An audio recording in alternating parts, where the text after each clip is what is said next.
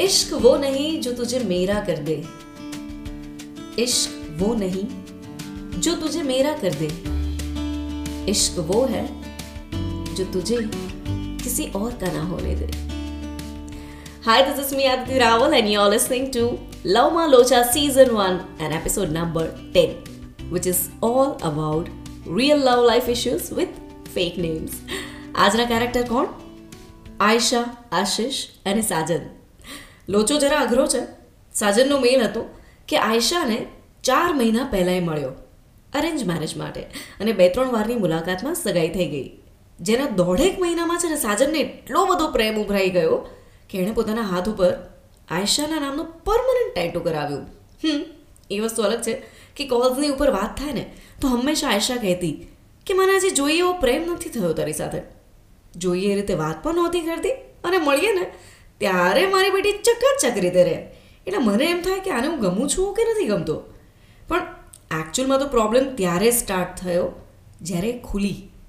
દિવાળી કરવા માટે મારા ઘરે આવી હતી. મારી ફેમિલી એને બહુ જ સરસ રીતે રાખી અને ખુશ થઈ ગઈ. એટલે ફાઇનલી મારી સાથે પહેલી વાર એણે ઓપનલી વાત કરી અબાઉટ હર પાસ્ટ હવે એ છોકરા સાથે કંઈ છે નહીં. પણ ક્યારેક ઇન્સ્ટાગ્રામ ઉપર એ એના ભૂતકાળને જઈને હા હેલો કરે છે. આમ તો મને કંઈ લેવા દેવા નહીં આદિત્ય પણ મને થયું કે જો ચેટ કરે છે તો કદાચ વાત પણ કરતી હશે. એટલે મેં એના કોલ ડિટેલ્સ કઢાવ્યા. પગ પર કુહાડી મારવાનું કામ કર્યું, હો, સાજન, તમે? બિકોઝ કોલ ડિટેલ્સ આવ્યા પછી જ તો ખબર પડી કે એ એના એક્સ બોયફ્રેન્ડ જોડે નહીં, પણ કોઈ ચુમ્બાલીસ વર્ષના ભાઈ સાથે વાત કરતી હતી. અને રોજે રાત્રે બે વાગ્યા સુધી એની વાતો ચાલે. ક્યારેક ક્યારેક તો સવારે પાંચ વાગ્યાના પણ કોલ ડિટેલ્સ ઇનફેક્ટ એના એક્ઝામ ટાઈમ ઉપર મેં માંડ બે, ત્રણ વાર એને કોલ કર્યા હતા. પણ પેલા ભાઈના જોડે રોજ જેણે વાત કરી હતી. સાજન, ક્યાંક એવું તો નથી ને કે ટ્યુશનના સર હોય ને મોડી રાત્રે કદાચ દાખલા ગણાવતા હોય. સોરી બેડ જોક સો સાજર આગળ લખે છે કે હું બધી ડિટેલ્સ લઈને ગયો એ વચેટિયા પાસે જેણે અમારું નક્કી કરાવ્યું હતું. એમણે એ છોકરીને બહાર મળવા બોલાવી. છોકરી એક્સેપ્ટ પણ કર્યું કે હા, અમે લોકો ખાલી વાતો કરતા હતા અને સાથે એણે એમ પણ કહ્યું કે જો મમ્મીને કહેશો ને તો હું સગાઈ તોડી દઈશ. હવે થયું એવું કે હું તો એના ફેમિલીમાં કંઈ બોલ્યો નહીં, પણ પેલા રિલેટિવની હાજરીમાં અમે મળ્યા અને ચર્ચા થઈ. એટલે આયશાને છે ને જરા ડર લાગ્યો. એ પોતાનો ફોન ઘરે મૂકીને એક દિવસ માટે ગાયબ થઈ ગઈ. થોડા કલાકોમાં મળી પણ ગઈ પોતાની ફેમિલીને પાછી. પણ ત્યારબાદ હવે મને રોજે કોલ કરે છે અને કહે છે કે આ બધું થયું ને. એટલે મને તારા સાચા પ્રેમની કદર થઈ ગઈ છે સો પ્લીઝ તું સગાઈ ના તોડતો. જો કે ફિલિંગ્સ તો મને પણ છે એના માટે. પણ હવે મારાથી છે ને વિશ્વાસ કરવો મુશ્કેલ થઈ ગયો છે કે સગાઈના બે દિવસ પછી જ એ પહેલાં ચુમ્માલીસ વર્ષના આશીષની સાથે ફરવા ગઈ હતી. અને ઘણી બધી વારે ઘરે જુઠ્ઠું બોલીને એમના સાથે ફરવા ગઈ છે, જેનું કન્ફેશન એણે સામેથી જ કર્યું છે. તો મને લાગે છે કે ક્યાંક તો સમાજના ડરથી અને ફેમિલીને ધમકાવવાથી જ કદાચ એ લવ યુ લવ યુની માળા જપે છે. પ્લસ એ એટલું બધું જુઠ્ઠું બોલી છે કે મારે સંબંધ કન્ટિન્યુ રાખો કે નહીં સમજાતું જ નથી.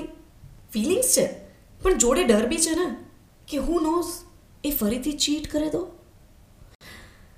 તો આ તોતેર મણનો જે તો છે ને, એનો જવાબ તો ક્યારેય કોઈની પાસે મળ્યો નથી. પણ એક વસ્તુ કહીશ કે પ્રેમમાં એજ, ધર્મ, રંગ હાઈટ આ બધું નથી જોવાતું. એટલે બની શકે કે ખરેખર એને આશીષની સાથે પ્રેમ હોય.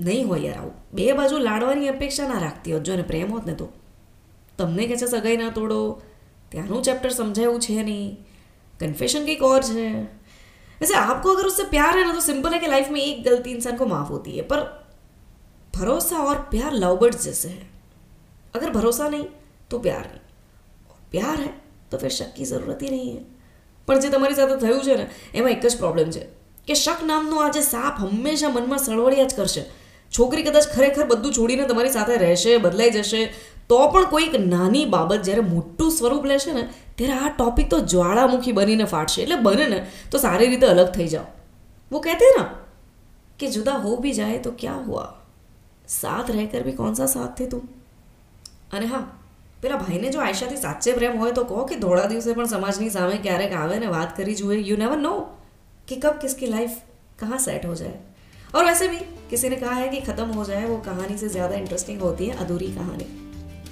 સો લવમાં લોચા સિઝન વન આ છેલ્લા એપિસોડ સાથે પૂરી થઈ રહી છે પણ એનો અંત એક અધૂરી કહાની સાથે કરું છું क्योंकि अगर कहानी अधूरी है तो रिस्टार्ट होने की उम्मीद पूरी है